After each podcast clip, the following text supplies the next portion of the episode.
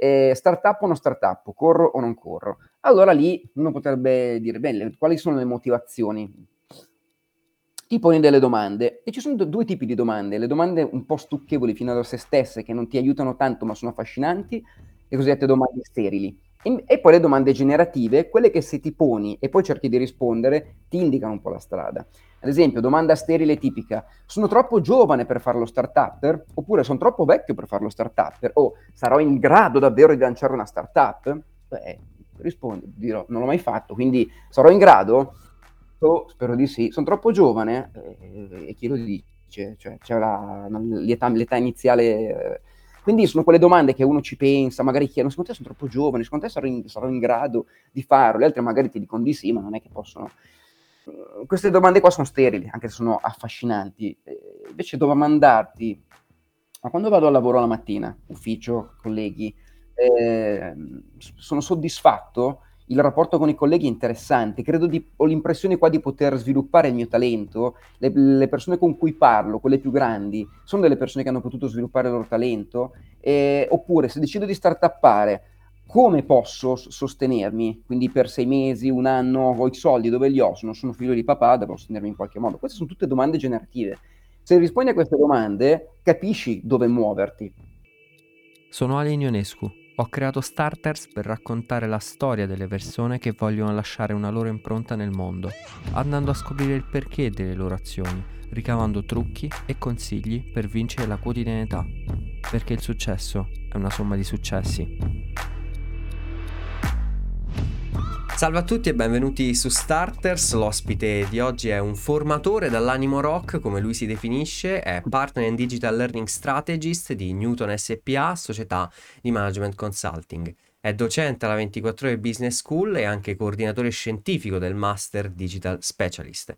È anche co-founder di Made in Digital, una società che aveva come obiettivo il trasferimento di competenze in ambito digital alle aziende italiane. Oltre a tutto questo è anche scrittore, ha scritto vari libri tra cui Le nuove professioni del web, Le nuove professioni digitali, il romanzo I sogni di Martino Asterio, poi Digital Skills e l'ultimo suo Contaminati. Signore e signori vi presento Giulio Xaet, benvenuto Giulio. Ciao Lin, ciao a tutti, ciao, grazie mille dell'invito. In realtà l'ultimo libro, il gioco di parole Contaminati, Contaminati, io dico sempre il nome ufficiale è Contaminati, poi molta gente gli piace di più Contaminati, vedi? Questa ah, ok, ok, ok, quindi l'hai fatto apposta a mettere questo, questo gioco così? Eh? È nato, no, non l'ho fatto apposta, poi dopo che è nato alle stampe la gente mi diceva, ah ma hai fatto il gioco perché Contaminati, Contaminati, in verità no, però alla fine... È... è venuto fuori in maniera serendipica, quindi va diciamo, bene così. I contaminati, che sono le persone, che appunto i multipotenziali di oggi contemporanei dell'era dell'algoritmo, oppure contaminati, quindi anche un'esortazione, va benissimo. Che figata, bellissimo il libro con due, due, due titoli, due titoli esatto. A parte che Giulio, tu hai un cognome fighissimo da pronunciare, cioè Xaet è veramente fighissimo.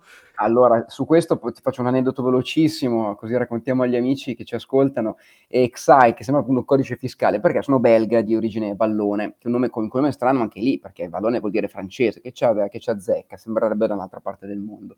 La cosa divertente è che in realtà si pronuncierebbe ufficialmente dal, dal Belgio Aie, Giulio Aie, però a me ha fatto un po' ridere, e dico sempre, sembra un antidolorifico sardo, eh, aie, aio, e quindi io sono, l'ho italianizzato, Xaet, mentre mia sorella l'ha, l'ha, l'ha lasciato aie. Così c'è gente che a volte conosce mia sorella, mi è capitato, conosce me, dice, sai che conosco una ragazza che ti somiglia, sembra tua sorella, ma ha un altro cognome, quindi non è tua sorella. Faccio, no, no, è mia sorella, abbiamo lo stesso, lo, de- lo decliniamo in maniera diversa, quindi scegliete voi, Contaminati, conta- Contaminati, Giulio Xaet, Giulio Aie. Come beh, sei multipotenziale pure sui nomi che, che hai e che dai in giro alle cose. A parte, eh, parlando subito di, di questo tema, eh, tu ti definisci un multipotenziale, no? E eh, come dicevamo poco fa, um, va un po' di moda adesso dire che si ha multipotenziali, però um, rimanendo su quelle persone che magari effettivamente si sentono multipotenziali, in quest'era un po' uh, la definirei della performance, come i ragazzi di Tlon l'hanno definita, ehm, ti senti forse un po' indietro rispetto agli altri che sanno già, co- già cosa fare e vanno dritti al loro obiettivo, e tu che magari ehm, fai un po' di tutto, sai fare un po' di tutto, ti senti indietro. Come, come si può risolvere questa cosa? Ma eh, il, il punto è che ognuno ha i suoi tempi, ci sono delle persone che nascono e crescono avendo la fortuna, ma poi non è detto che è una fortuna, eh, dipende da come la, la si vede, si vede, di sapere già che, che cosa vuole, o meglio, cominciano a fare certe cose, si trovano, si appassionano e dicono io voglio fare questo, diventano bravi perché si studiano, approfondiscono e fanno quello per tutta la loro vita, come la dorsale della loro vita è fare eh, scienza, informatica, biologia, studiare, scrivere o altro. E va benissimo, ma la stragran parte delle persone, quelle sono le eccezioni, gli specialisti contenti, appassionati, talentuosi, eccetera. Ehm, è anche un mito, trova il tuo destino. Non è, non è vero che abbiamo un unico destino, come dice la Emily Wapnick in, in Multipotenziali. In realtà le persone, è naturale che provino tante strade diverse, prima di trovare una o più vocazioni. È assolutamente naturale. E quando vediamo qualcuno che arriva prima di noi, che ha già fatto tante cose e noi dice, guarda, cavolo, guarda, eh, io ho la sua età, lui è la mia età, oppure ha un anno meno di me, è già arrivato lì, ha la mia età, è, è già arrivato lì. Non dobbiamo lasciare che niente e nessuno ci faccia sentire in svantaggio, perché troveremo sempre qualcuno che ha fatto le cose che vorremmo prima di noi, ha, ha già finito gli studi, ha già cominciato, ha lanciato una startup. Allora, chi vi sta parlando si è laureato a ventinove anni in scienze delle merendine, scienze della comunicazione, con un voto mediocre, eh, tra, in una scuola che non era neanche la Bocconi, una scuola che mi è piaciuta tantissimo, che è la, la Bicocca di Milano, non certo tra le università più blasonate. Se sono riuscito a fare qualcosa io, laureandomi a ventinove anni, perché facevo altro, facevo il musicista in giro, e evidentemente il mio tempo era, era arrivato, dovevo partire dopo. Poi ovviamente devi avere determinazione, devi sbatterti, devi saper fallire senza paura. Ho finito di leggere adesso un bellissimo libro, Il magico potere del fallimento di Charles Pepin, che consiglio a tutti. È importante fallire, non aver paura di fallire, perché se falliamo diventiamo la versione migliore di noi stessi. Chi non sbaglia mai, la prima volta che ha un problema è, rimane impantanato. Quindi sbagliare, prendere delle cantonate e quindi rallentare il percorso va benissimo, va benissimo, è naturale perché dobbiamo esplorare. Ognuno ha una sua, una sua tempistica. E l'avevo scritto un post su questo su, su Instagram tempo fa, proprio um, iniziava col fatto che eh, Giulio Cesare una volta eh. vide una statua di, di Alessandro Magno e si mise a piangere perché di, eh, disse lui alla mia età aveva già fatto un sacco di cose, io invece non ho ancora fatto niente. Qualche anno dopo Giulio Cesare qualcosina evidentemente ha fatto anche lui. Bellissimo. Quindi vedo molti ragazzi che, che sono ossessionati dal dover subito fare le cose giuste, non perdere il treno. Sai qual è il punto? Che rispetto al passato vediamo facilmente online, sui social e non solo, tutte le storie di tutti coloro che fanno delle cose incredibili, magari certo. dei ragazzini che riescono ad avere il, vincere il premio, fare una certa cosa, e tipicamente la maggior parte delle volte si parla dei nostri successi online e l'algoritmo ti premia quelli che fanno le cose più incredibili, perché tipicamente cose incredibili metto più like e quindi pam, mi arriva sulla bacheca. Soltanto che quella non è la, la normalità, quella magari è una super eccezione incredibile che poi la racconta così, ma magari poi la, è anche un po' la edulcorata. Quando, tutti noi quando siamo sui social non è che siamo la versione completamente vera di quello che ci accade di noi stessi, quindi la montiamo un po' come la panna. Perciò cioè. diciamo, attorno a noi, tutti che spaccano, tutti che sono fighi, eccetera, e io mi trovo lì nella mia stanzetta e dico sono sfigato. No, assolutamente, assolutamente. Il... il Non dovete avere paura di, di rallentare, di dire quest'anno non ho compiuto delle cose incredibili. Eh, ognuno ha i suoi tempi. Ci sono delle persone che a trenta anni cominciano a capire qualche cosa della loro vita, ci sono persone che le, lo capiscono prima. Il punto è, è una cosa importante però, non solo la determinazione, ma anche molto olio di gomito, ma anche molto sbattersi, perché molti rimangono lì a lamentarsi, ad aspettare che gli altri gli dicano cosa devono fare, esattamente punto per punto, e sta un po' a voi, it's up to you. Quindi sbattersi tanto e provare a fare le cose, prima che di avere ufficialmente il bollino, che sei, che sei laureato, masterizzato, eccetera. Non aspettare, comincia a farle prima le cose, comincia a farle in maniera autonoma. Non c'è l'azienda che ti assume? Eh, fai qualche cosa in maniera autonoma, indipendente, come te, Alain, che hai aperto questo canale podcast, come tante altre persone che si mettono in moto. Nel mercato del lavoro non conta un pochino meno, conta ovviamente, ma il fatto che tu abbia fatto qualche cosa di concreto, o aperto una, una, anche semplicemente un profilo Instagram dove faccio certe cose, dove parlo e dove comunico, oppure c'è un mio progettino, la mia startup dove ho fatto alcune cose per divertirmi con amici, è molto più visibile rispetto al passato dei datori di lavoro. Lo so perché io lavoro con le risorse umane, con l'H R,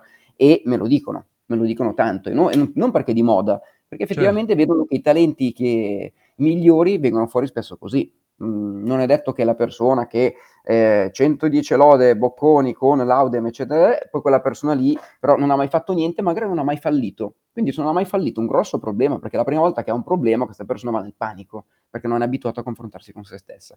Mi taccio che sennò mi parte il pippone. No, no, assolutamente, veramente ero da, veramente inebriato da, dalle tue parole, e perché sono veramente belle, e credo che hai toccato un punto fondamentale, il fatto di mettersi in gioco prima e soprattutto cercare di sbagliare, perché poi sbagliando uno riesce a trovare la sua strada, no? Perché dopo un po' che chiudi porte, la tua porta la trovi. Ma il ritorno alle parole, che davvero ve lo consiglio a tutti, questo libricino che ho appena letto dell'arte del magico potere del fallimento. E lui fa degli esempi in tutti i campi, dallo sport agonistico, eh, dalle scienze, dalla scrittura, dal management, dalle aziende. Dice tipicamente le persone che sono, che hanno, sembra, la fortuna di non sbagliare quasi mai, eh, è perché non si sono messi nella condizione, non sono potuti mettere nella condizione di una situazione molto sfidante, molto difficile, per capire cosa, cosa sono bravo e cosa non sono bravo. Certo. Eh, fa l'esempio di due tennisti, molto, molto con, con, da bambini erano molto bravi entrambi, e quello che sembrava il fuoriclasse più incredibile in Francia, eh, batte quest'altro ragazzo, che poi era, era Nadal, come tennista, e, e quindi Nadal viene battuto di brutto, e da, quel, quel falli, da quella sconfitta lì capisce come reagire su alcune cose dove non era bravo e migliora tanto.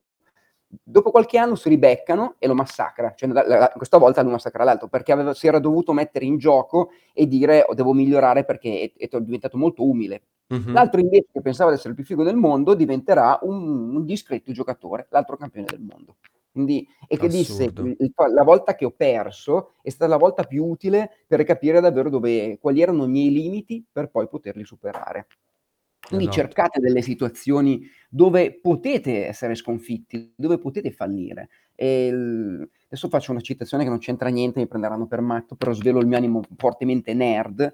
Allora, il cartone animato giapponese più famoso degli anni ottanta è un certo Ken il Guerriero, andatevelo a vedere. Sì, assolutamente, mi ricordo benissimo. Cartone di formazione, dove inizialmente il protagonista Ken non è il più forte tra tutti quegli avversari che si, prendono, si massacrano di botte. Com'è che riesce a diventare il più forte delle, del suo fratello maggiore? Lui, andando a, a prendersi delle batoste da gente inizialmente più forte di lui, che poi però lui mano a mano sconfigge. Deve, deve, deve perdere tante volte e alla fine riuscirà a sconfiggere quelle, insomma, il, il cattivone di turno, perché il cattivone di turno è straordinariamente più forte di tutti, ma non ha mai perso con nessuno. Assurdo. Quindi vedi che non, non, niente di nuovo, ma il, il fatto di essere sconfitti, se vai a vedere nella storia, tutti quelli che hanno fatto cose davvero incredibili si sono presi prima delle batoste stratosferiche, tutti.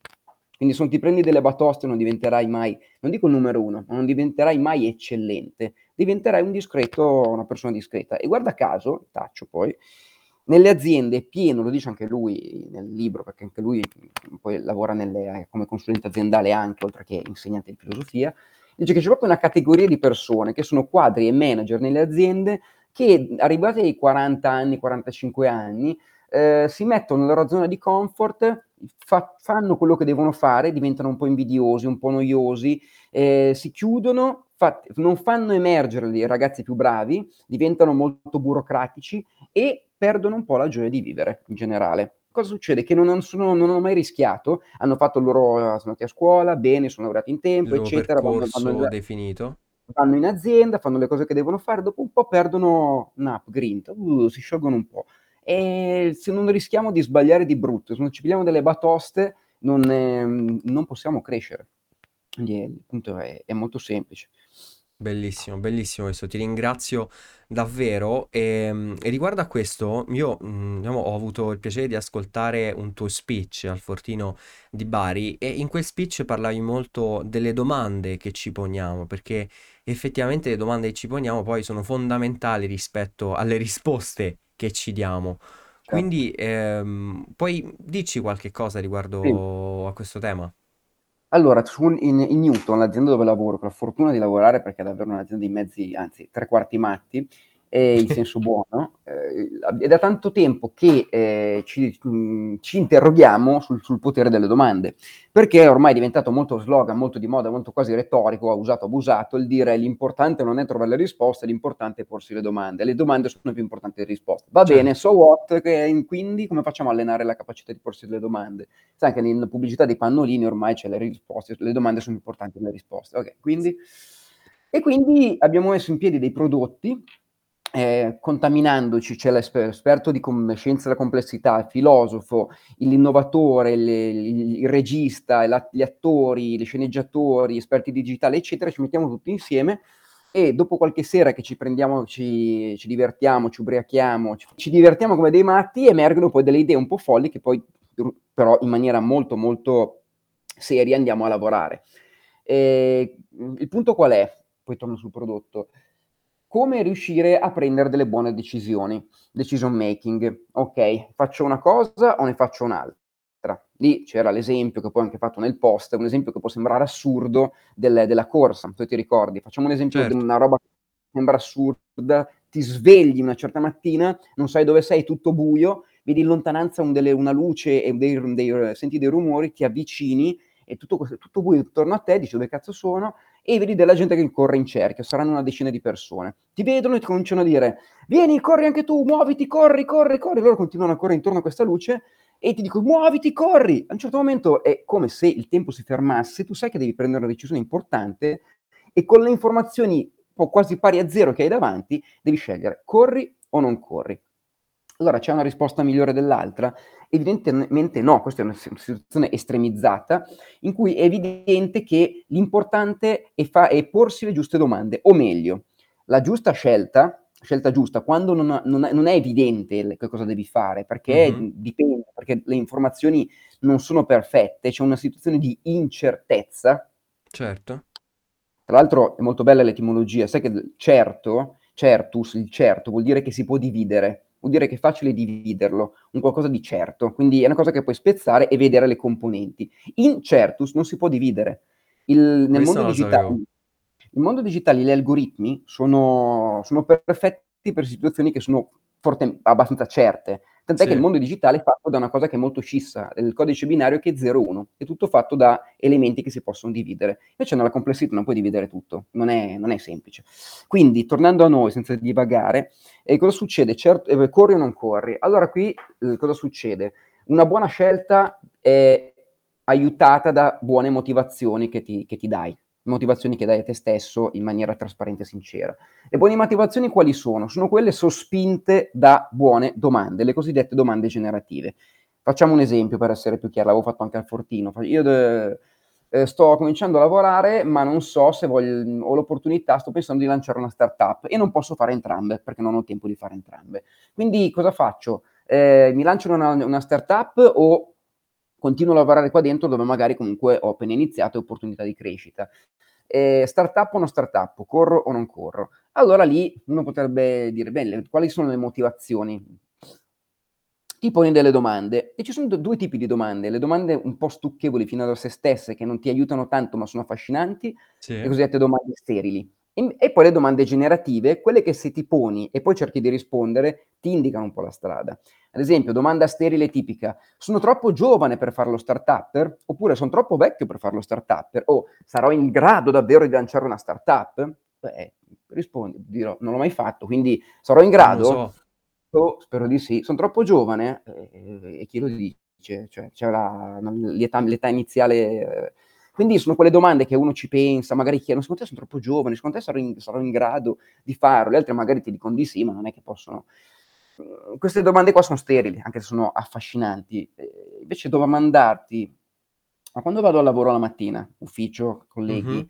eh, sono soddisfatto, il rapporto con i colleghi è interessante, credo di, ho l'impressione qua di poter sviluppare il mio talento, le, le persone con cui parlo, quelle più grandi, sono delle persone che hanno potuto sviluppare il loro talento, eh, oppure se decido di startuppare, come posso sostenermi? Quindi per sei mesi, un anno, ho i soldi, dove li ho? Se non sono figlio di papà, devo sostenermi in qualche modo. Queste sono tutte domande generative. Se certo. rispondi a queste domande, capisci dove muoverti. E, e quindi le domande tirano fuori le motivazioni. La motivazione qual è? Magari che qua dentro alla fine ho capito che non mi trovo e che le persone non possono sviluppare le competenze e i loro talenti, magari guadagnano tanto, fanno carriera, però fino a loro stessa. Mm-hmm. Oppure la motivazione è che devo prima trovare un modo di sostentarmi, prima di, altrimenti sì, mi lancio così e poi dopo due mesi sono senza un soldo e devo tornare a vivere con mia mamma che magari mi, eh, mi tira anche una pentola in testa tutte le mattine. Quindi eh, in maniera molto pratica e concreta le domande generative generano un'azione, generazione, lo dice la parola stessa. Quando ci poniamo le domande riusciamo poi a intraprendere il percorso giusto nel momento giusto della mia vita, perché magari la startup la dovrei lanciare tra due anni, non adesso, ma nel momento giusto. E quando ci facciamo queste domande in maniera trasparente, poi dobbiamo muoverci e fare al meglio quella cosa lì, senza paura di dire, oddio, però faccio questo, però mi lascio un pochino la porticina aperta, corro un pochino, però smetto di correre, smetto, non corro, però magari ogni tanto corricchio un po'. Eh no, o corri o non corri. Ogni tanto devi andare dritto e dare il cento per cento. Quindi è meglio fare una scelta e essere committati su quella scelta e poi magari sbagliare, come abbiamo detto prima, piuttosto che farne mezza. Sì, oppure farne dieci tutte insieme, perché il contaminato, tornando ai contaminati, non è la persona multitasking che cerca di fare cinquantamila cose insieme. Non certo. abbiamo le risorse, non abbiamo l'energia, non abbiamo la possibilità cognitiva. Gli algoritmi fanno multitasking, le persone non, es- non esistono, è un mito. Facciamo task switching, una cosa dietro l'altra fatta però meno bene, evidentemente. Il contaminato è colui che, io ne vedo principalmente di due tipi, quello che eh, fa delle cose con mass- a grandissima intensità, impara anche molto rapidamente, e poi dopo un certo momento può cambiare settore, può cambiare attività perché si appassiona di, legittimamente di qualcos'altro, ma mm-hmm. non è che fa trenta cose tutte insieme, mm, quello è, è lì, vuol dire inconcludenza. Oppure è una persona, lo specialista contaminato, che ha una dorsale di interesse per tutta la vita, ma a un certo momento alza gli occhi ed è curioso anche di altre cose e riporta nella sua... nella sua attività principale quello che ha imparato da altre parti. Ad esempio il mio collega che è appassionato di filosofia, ehm, il suo lavoro è di consulenza di management, ma mm-hmm. lui studia la filosofia e riporta dentro, quando va a fare il corso di, di, di management parla di Kant, Sartre, Spinoza, eccetera.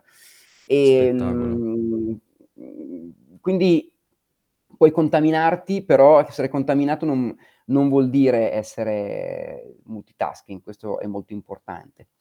Esatto. Però quando sei giovane, scusami, dico quest'ultima cosa, quando sei giovane hai più possibilità, hai più tempo, hai più possibilità di fare diverse cose e, e di sperimentarti, di sperimentarti. Fall- fallire vuol dire anche che provo a fare una cosa e mi rendo conto che non è la cosa che mi piace e che non è una cosa che è fatta per me. Ma se la fai davvero al massimo dell'intenzione, è una cosa in cui anche se non sei bravo, qualcosa impari e te la riporti a casa da sfruttare in qualsiasi altro ambiente. Quindi contaminato funziona così. Quando suonavo sui palchi, ho usato questo modo di suonare sui palchi, comunicare sui palchi, per comunicare nelle aule di formazione. E quando scherzo sono un formatore un po' rock, perché all'inizio sono le ventiquattro ore, e io ho lottato per, per due anni che non volevo una cazzata, non volevo mettere la cravatta. Eh no, Giulio, hai, hai solo trenta anni, devi mettere la cravatta, anzi mi dicevano fate anche crescere la barba, che sembra un po' più vecchio. Quindi io, no, la, la cravatta non la metto. A un certo momento ci ho quasi litigato e ho detto perché deve essere obbligatorio mettere la cravatta? Non è una questione, de, non sono un, un matrimonio, un rispetto, una celebrazione, è un cavolo di master sui social media. Cioè, fai, sai che ridere tutti con la cravatta?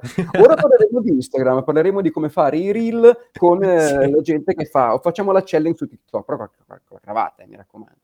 Vabbè, eh, non era per parlare male il sole che invece voglio tanto bene al Business School ventiquattro ore, che in realtà ci, siamo, ci, ci divertiamo sempre come dei matti, sono molto in gamba. No, assolutamente, come hai detto tu, mh, uno deve sempre rimanere se stesso e capire, eh, come hai fatto tu, che appunto magari per te mettere la cravatta non, non era una cosa giusta, o comunque non ti sentivi bene a mettere la cravatta, la cravatta e quindi l'hai tolta no, come, perché... come possibilità. Ho anche un collo taurino, no? Quindi fatico sempre, eh, mi dava proprio fastidio a respirare. Quindi, quindi c'è proprio, quasi un problema fisiologico proprio dietro. Sì, esatto, sono anticravatta proprio. Spettacolo. Ma senti, eh, Giulio, mh, hai parlato prima di, di Purpose e volevo chiederti mh, quali consigli daresti a un giovane eh, di, di questi tempi che sta cercando il suo purpose e fa fatica? Ma eh, in maniera molto pratica, mi piace essere molto pratico sulle cose. Allora, c'è tutto il tema delle... Mh, ci sono tante cose da dire. Una cosa, una cosa rapida è non, non per fare la classica marchettata, però davvero sul mio profilo Instagram, in realtà anche certo. su LinkedIn, ma più su Instagram eh, parlo, ci sono t- tanti argomenti che eh, sul, eh, ne parlo tanto, quindi lì uno può divertirsi e andare a scoprire consigli pratici di tutti i tipi. Qua dico questa cosa qua, allora... Il, intanto le domande di cui prima sono fondamentali, fare le cose senza porsi le domande è, il prima, è la ricetta per il disastro, e cioè quando c'è una scelta da prendere eh, facciamoci certi tipi di domande. Addirittura io dico sempre ci sono delle domande, tre domande in particolare da, da porsi, adesso le, che era, tra l'altro l'ho detto anche questo al, al fortino, e poi dico alt- un'altra cosa, quindi Vai. prima le domande e poi gli aiuti, diciamo, le, ci sono gli aiuti da casa. Eh, le domande sono eh, uno, chiediti cosa che volevi fare da bambino o da bambina, se lo ricordi, e perché. La, la risposta potrà sembrare magari un po' leziosa, ma non lo è, ma perché magari tu dici volevo fare l'astronauta, ok, perché volevi fare l'astronauta? Lì è interessante. Eh, volevi fare l'astronauta perché volevi esplorare, volevi l'avventura, volevi la novità, oppure perché ti piacevano l'astronave e l'ingegneria, che sono cose okay. completamente diverse, potrebbero essere entrambe le cose. Eh, volevo fare la ballerina eh, perché ti, ti piaceva l'idea di, di, di danzare davanti a un pubblico, ti piacevano gli applausi del pubblico, oppure perché ti piaceva proprio piroettare, ti piace proprio, ti sfogavi nella, nella, nella, o tutte e due potrebbe anche essere, però devo vedere che è incentrato. Quella cosa lì da, da bambini ce la, ce la portiamo avanti da grandi, e da bambino è molto più spontaneo, perché tu mm-hmm. dici voglio fare, voglio fare questo senza troppe condizioni, condizionamenti. Due, ehm, nel tuo lavoro dove tendi, o nello studio adesso, dov'è che tendi a voler studiare sempre, anche più di quello che è necessario, e invece dove c'è, quando c'è un esame, una cosa da fare, su quello dici no, questo no, madonna, ti prego, chi è che lo può fare per me questa cosa? Vi pago mille euro se passate per me questo esame. Ecco, quell'altra cosa ci indirizza, può sembrare scontato, e corollario, tra l'altro, di questo punto è, quando parlate di qualche cosa che riguarda il vostro studio o lavoro o un argomento in generale, quando è che parlate, che sentite che vi accendete, che vorreste continuare a parlare, ah, vi accendete proprio, di, oh madonna, sei infervorato, sì no, perché questa cosa qua mi gasa un casino. Cos'è? Cioè, avete qualcosa che quando parlate di quello andate nel flusso? Perché quando, è un indizio molto importante. Ultima cosa, di chi provate invidia. Qualcuno potrebbe dire, no, ma che brutto, non puoi dire di chi provi ammirazione. No, la parola giusta è proprio invidia, perché noi proviamo ammirazione di qualcuno anche se non ci mettiamo nei post, nel, nelle, non ci identifichiamo e diciamo, ah, potrei essere io lì. Io certo. ammiro, non so, ammiro Chiesa, Chiesa che è il giocatore di calcio, e dico, cavolo, grandissimo, giovane, ha spaccato, eccetera, però non me ne frega niente di essere come Chiesa, magari lo ammiro proprio. Ehm, invece dico i Maneskin, cazzo i Maneskin, porca miseria, guarda che loro hanno... Infatti io provo invidia dei Maneskin per quello che hanno fatto in poco tempo e dico, però guarda, così giovani sono riusciti a ottenere questi risultati, a riportare la musica rock e italiana nei sottoriflettori. Eh, il concetto è, se ci riescono loro, voglio... voglio migliorare anch'io in certe cose. Eh, l'invidia, anche questa può essere generativa o sterile. L'invidia sterile certo. è quella che ti rende la versione peggiore di te stesso, li guardi, fai, di, non, a, non confessi a te stesso di essere invidioso, ma, e trovi tutte le scuse per dire no, quelli lì alla fine hanno avuto culo, non, non, sì. non funziona, bla bla bla bla. Eh, giustifichi quello che hanno fatto praticamente. Giustifichi, dicendo sì, ma semplicemente hanno avuto fortuna, avrei potuto farlo anch'io, eccetera, solo se la sfortuna, la sfiga, eh. Invece il, l'invidia generativa è quello che dici, cavoli, porca miseria, guarda così, man... sai che c'è, adesso vado e mi lancio e faccio le cose ancora meglio di prima, quindi sono uno sprone a migliorarti, e chiedetevi di chi, se, di chi provate eh, invidia. E poi eh, do tre aiuti per chi wow. dovesse cercare il proprio purpose, non lo eh, dice, ci sono tre cose, e il, i mentori, i viaggi e le opere, che sono quelle cose che mi aiutano, ci aiutano, lo scrivo anche su Instagram, a trovare le nostre scintille di vita, che sono nascoste da qualche parte, ma non la siamo ancora riusciti a trovarle. Il, I mentori sono quelle persone che eh, tipicamente un po' più grandi di noi, con più esperienza, che con cui sentiamo di poter avere un legame eh, forte con questa persona che ci può guidare, ci può aiutare, ci può dare dei consigli. Mm-hmm. E se avete qualcuno che rispettate molto, vi piace questa persona, eh, cercate di creare un legame con questa persona aiutandolo, cercando di essere presente, cer- senza avere nulla in cambio, e cercate i vostri mentori. E, tornando ad Alessandro Magno, che parlavamo prima, eh, Alessandro Magno ha fatto quello che ha fatto anche grazie al suo mentore, che era un certo Aristotele. Sì. Quindi ha avuto un mentore d'eccezione, e, e lui dice sempre, non mi ricordo bene la frase, ma disse Alessandro una volta, eh, mio padre, mio padre, suo padre vero, mi ha dato la vita, ma il mio mentore Aristotele mi ha dato una vita degna di essere vissuta. Sì. Mamma mia. Quindi uno, troviamo un mentore, se, se, se nel caso, se può essere un professore, può essere... Eh, a volte può anche essere un nostro genitore, non è semplice, io di solito lo sconsiglio perché poi c'è il conflitto di interessi, no? Se genitore anche mentore eccetera, però sì. Punto due, viaggi, è ovvio, Sava Sandir oggi, adesso che si spera si, ci, siamo, ci stiamo delockdanizzando, come si dice, e viaggiare fisicamente, viaggiare in maniera più wild, selvaggia, aboliamo i club med, Valture eccetera, mi dispiace se qualcuno che, la, che lavora lì che è in ascolto, però qualcosa che non è organizzato. Tutto quello che è troppo organizzato vi impedisce di rischiare, anche di qua torniamo, è quasi, sembra quasi fallire, fare delle cose un po' strane, un po' assurde. Andate in un posto e cercate di vivere quel posto come proprio le persone del luogo, conoscete le persone del luogo, avrete qualcuno, ormai siamo tutti in contatto con tante persone su Instagram, Facebook, eccetera. Certo. Eh, conoscerete qualcuno sui social che conosce qualcuno che è lì, di quella zona, conoscete persone nuove. Io questo... L- Da ragazzo ero un, un fifone provincialotto e che non voleva mai uscire. Non ho fatto l'Erasmus, adducendo scuse improbabili, dovevo suonare con la band, e questo mi ha, questo mi ha davvero rallentato in maniera... In, in, in cui potevo andare più veloce per scoprire me stesso, invece tendevo a dire non, non voglio uscire, eccetera. Per capire cosa vi piace, vedete, cercate territori nuovi, che vi, tro- poi vi trovate a scoprire voi stessi. Bello. E ultima cosa, le, le opere. Le opere, ecco, questo è abbastanza scu- eh, più semplice. Opere intendo eh, dei libri davvero che ti folgorano. Delle, ci sono delle persone che hanno letto un libro e hanno capito cosa vogliono fare da grandi. Eh, quindi leggere cose anche molto diverse. Non leggete solo, eh, se voi siete, mh, volete fare il marchettaro, non leggete solo libri di marketing. Leggete cose che non c'entrano niente. Leggetevi Dostoevskij. Se volete diventare un letterato, un famoso intellettuale, non leggetevi solo Dostoevskij. Leggetevi anche il saggio di marketing, sì. Quindi leggete cose diverse, per, altrimenti entrate nel canone di tutti quelli che hanno fatto così e non capite, ma anche film, musica, però cercate di scoprire cosa c'è dietro quella canzone che vi piace. Uno va su Wikipedia e dice che cazzo sono i Deftones, Deftones è il gruppo che ha fatto queste cose qua, eccetera, eccetera. E, e quindi questi sono i consigli. Le domande, ponetevele tante, poi ce ne sono anche tante altre che possiamo porci, mentori, viaggi, opere. That's bellissimo. It. A proposito dei libri, giuro, l'ultima cosa, eh, hai qualche libro che ti ha influenzato di più durante il tuo percorso, durante lo scoprire te stesso? Sì, il libro più generativo, ultra, iper, mega generativo per me è stato un libro di fantascienza, che si, a me è sempre piaciuta abbastanza la fantascienza, ma non quella di, di Asimov, le astronavi, no, invece no, quella ah, okay. psicologica, quella da un po' fuori di testa. E il libro di Philip K. Dick, che è un autore geniale, è quello che ha scritto poi il, il libro da cui è stato tratto Blade Runner, è quello che ha scritto il libro da cui è stato tratto Minority Report, tutte queste sì. cose con... Lui parte dal fatto che ci sono delle persone, il suo switch è questo, si rende conto di persone che sono un po' matte, schizofreniche, c'erano già negli anni sessanta quando c'era lui, e dice ma queste persone, tipo lo schizofrenico, che vive un continuo presente, non è che in realtà ha dei superpoteri e potenziali e noi non lo sappiamo. Allora si inventa che da, da, da queste persone qua diventano dei precognitivi, dei telecinetici, gente che ha dei superpoteri, ed è completamente folle su alcuni, su alcuni libri.